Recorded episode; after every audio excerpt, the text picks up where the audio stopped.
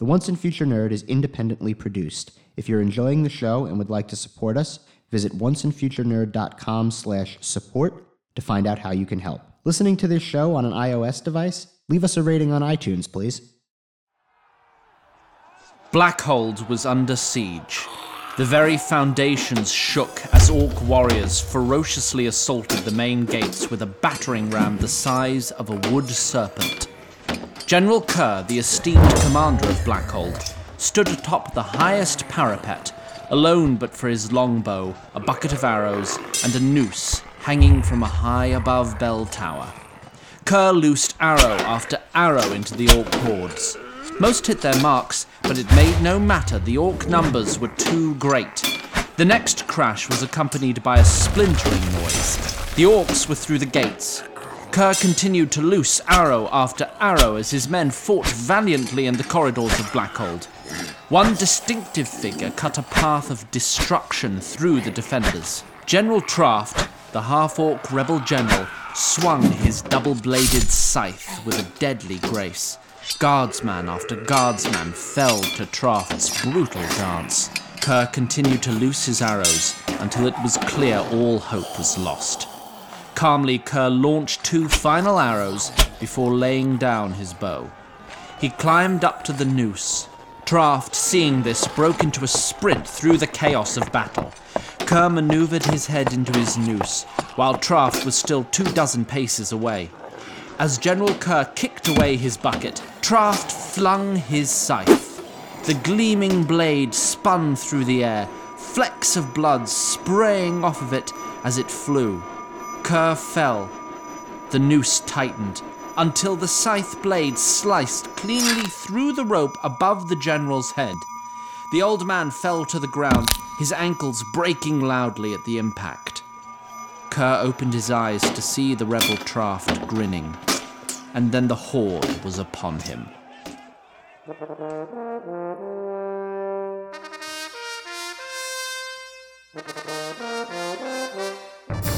The Once and Future Nerd. Book 1 Princes of Jordan. Chapter 6 The Singing Sister.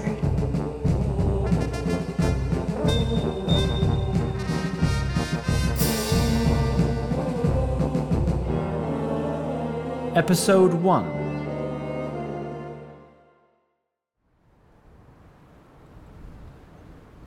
Outside of Armstrungard, a pair of garbage collectors were making their rounds early in the morning.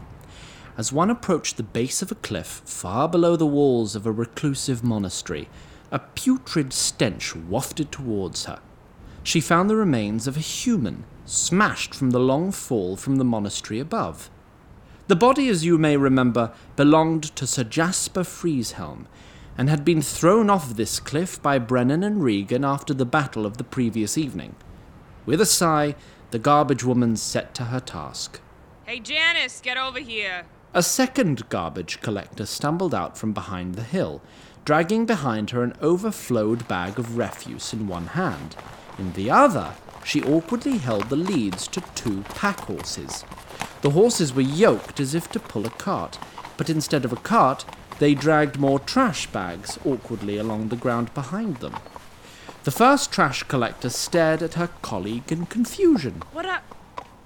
Where's the wagon? I sold it. You sold it? Yeah, we're rich, Elsa. You sold it in the last 10 minutes.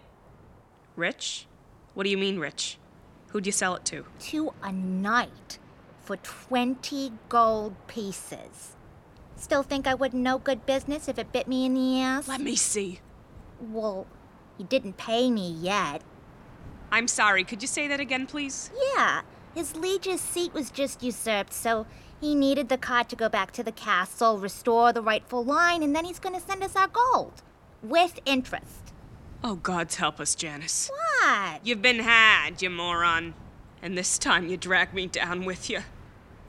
That wasn't no knight. You didn't see the guy. He had the kind of face you can trust. Oh, he had the kind of face you can trust? That's why you gave away our livelihood? Real earnest looking old fella.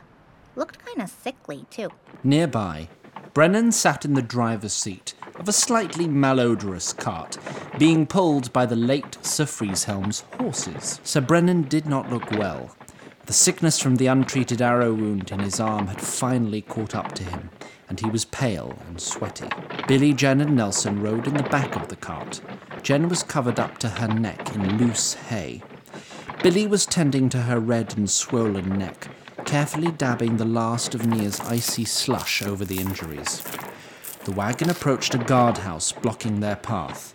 You be okay for a few minutes? At a weak nod from Jen, Billy and Nelson covered the girl completely with hay.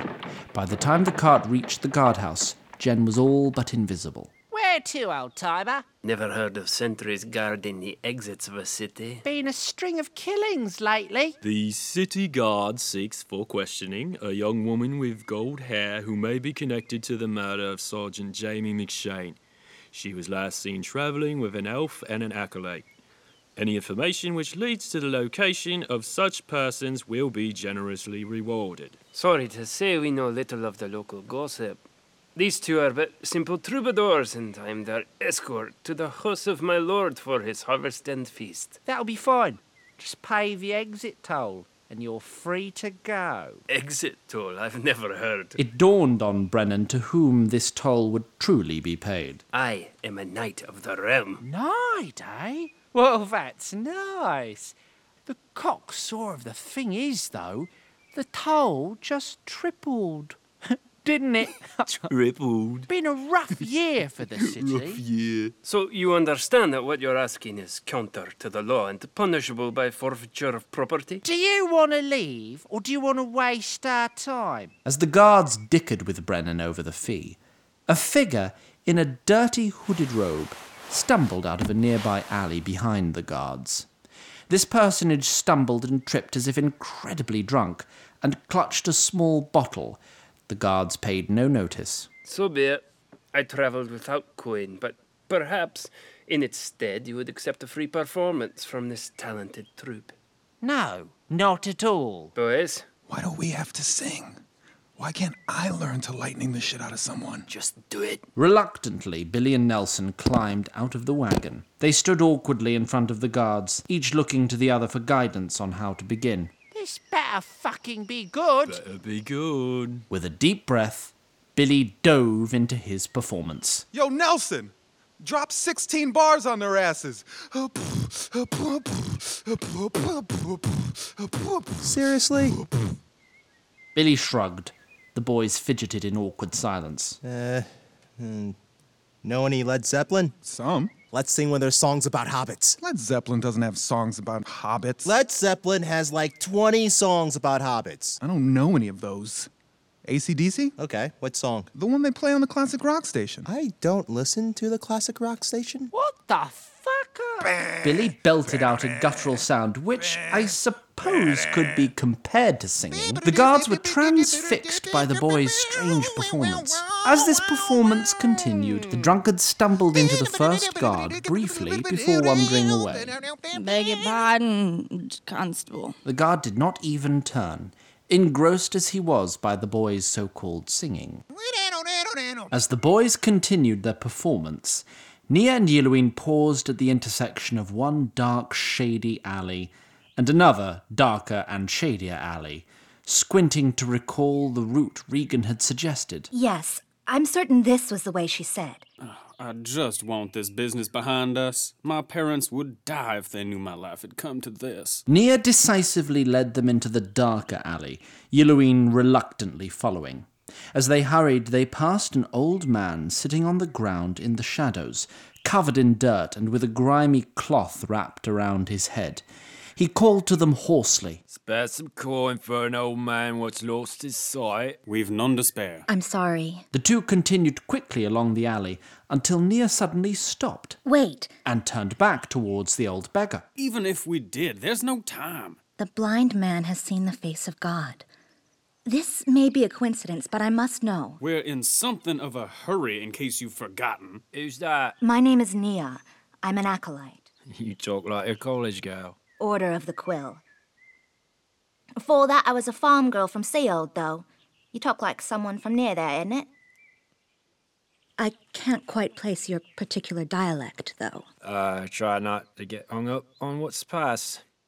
Got a coin of spare for an old country boy down on his luck? I've no coin, but this incense will fetch a decent price at market. Oh, thank you, dearie. And may Galadon smile on you.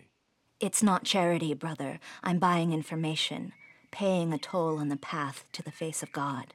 Eh, there's that college girl again. Did you see anything last night? I ain't seen nothing in quite a while. So you've not been blind since birth, then?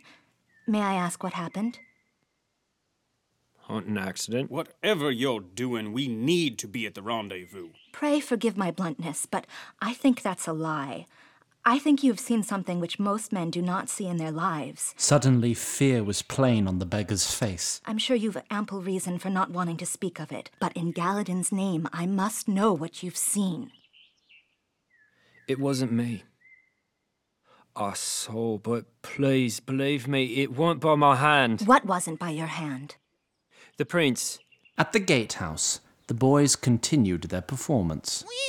The drunken figure stumbled up to the cart and put an unsteady hand onto Brennan's shoulder. Spare some goodwill so I can break my fast. Or maybe buy some goddamned earplugs. I cannot help you.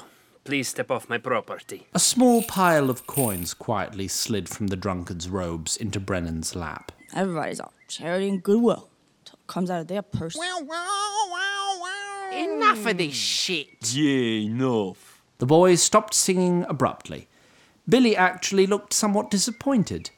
The drunkard collapsed next to the cart and began snoring loudly.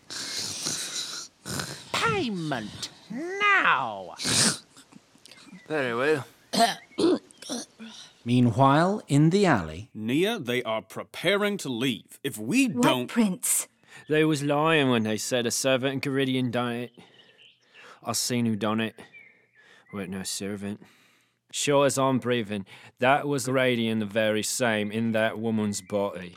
I think I believe you. I tried to stop it. I had my bow. Her face. I need to know what that woman looked like. I never saw her face. No, you must have. Back was to me the old time. And to Galadon, and you know I've the fear of the gods in me. But I'll never forget the way that prince looked at her. Like he knew her almost. Nia stared at the old beggar, confusion evident on her face. Yelloween's patience ran out, however. He grabbed Nia's arm and pulled. Come on. Thank you for your time, brother. And may Galadin smile on you. Yelloween dragged the acolyte away, and the two ran down the alley, away from the man formerly known as Peter of Brimshire. At the guardhouse, the boys climbed back into the cart as Brennan dropped a few coins into the guard's outstretched hand. Still a little light. When the guard continued to offer his hand, the old knight made a show of grimacing and passed along the rest of his coin. With a smug grin, the guard dropped his bounty into a purse on his waist. One by one, the coins vanished into the cloth pouch, only to fall out of a tiny hole in the bottom. The sleeping drunk caught each coin quick as a cat before they could fall onto the ground to make a sound. All right, on your way. You too, you lush. Find somewhere else to sleep. God damn it. There used to be some respect for the law and order in this city. The guard planted a kick in the drunkard's ribs. The drunkard, in return, hey, hey. reluctantly stood up and shambled along behind the cart, out of the city. Confused, the guard shook his foot in pain. A few minutes later, Brennan reined in the horses at a small supply gate in the city wall, out of sight of the guardsmen. Perfectly timed, Nia and Yelloween emerged from the supply gate and climbed aboard the cart. The drunkard, now appearing quite sober indeed, jumped gracefully into the cart as well. Regan, of course, dropped her hood and jingled her own now full purse with pride. Well, those two were about as useful as a suit of crotchless armor. I appreciate the contribution to the royal treasury, though. How you doing back there, girlie? Jen wiggled her head free of the hay and managed a slight wave towards Regan, but immediately winced at the movement. Allow me. Nia tended to the girl's neck gently, conjuring some wisps of icy moisture out of the air to soothe the wounds. As she did so, Yilui noticed Brennan's pale face as well. Sir Brennan, why don't you let me take the reins for a little while? I'm fine. I'm sure you are, but I know all the best routes to the White Forest. Very well. The party drove the wagon all day and into the evening. The White Forest first appeared as barely a speck on the horizon, but as the wagon drew closer, the forest loomed large under a blood red moon. Stay on this road for another four miles, then look for a smaller road heading southwest. Nia, how they doing back there? Nia climbed to the front of the wagon. How much longer to the entrance of the forest? If we keep this pace and only stop to water the horses, I think we can be there before noon tomorrow. I think I can keep the swelling in Jen's throat down that long, but we can't afford to lose much time. Hmm. And Sir Brennan? He's a hardy man. But I don't want either of them sleeping tonight. Too easy for them to not wake up. With much effort, Brennan pulled himself to the front of the wagon as well. Ah, I'd rather be party to this dialogue than the family hound talked about in hushed tones. Same here. Very well. We need you both to not sleep tonight, just as a precaution. So, if anyone has ideas for how to keep them awake for the next 18 hours or so, I'm all ears. Just before I met you all, I was preparing to give a talk on the concept of divine avatars in the literature of antiquity. I won't remember all the citations, but I think I The could. goal is to keep them awake, remember? I kind of want to hear that one. A priest, an orc, and a human walk into a tavern. I know this one. The punchline is my fist walks into your face. Uh, uh, we could tell stories. I'll start. In a hole in the ground, there lived a. Copyright. Huh? That cart up ahead just turned right. You should copy it. This isn't the first time I've looked at the jolly farmer in the eyes under the blood moon. Would you like to hear of the other times? A little morbid there, but morbid's interesting. Very well. I first faced death on the feast of my eleventh year.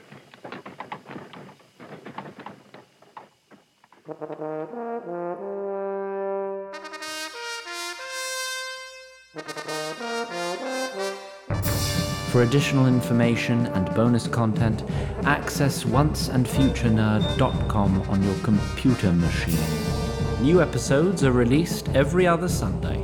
The Once and Future Nerd is written and created by Zach Glass and Christian Madera, and directed and edited by Christian Madera. It is performed by Rhiannon Angel, Garrett Armin, Dan Dobransky, Lily Drexler, Hayes Dunlap, Anya Gibeon, Ian Harkins, Paul Notice, Frank Querez, and Julie Reed. It is co executive produced by Jess Kelly. Alex Story is an associate producer. The Once and Future Nerd is recorded by Brian Forbes at the Gallery Recording Studio in Brooklyn, New York, with second unit production sound by Gary O'Keefe. Foley, sound design, and post production mixing is done by Sandro Ramirez. Theme music is composed by Tom Lee.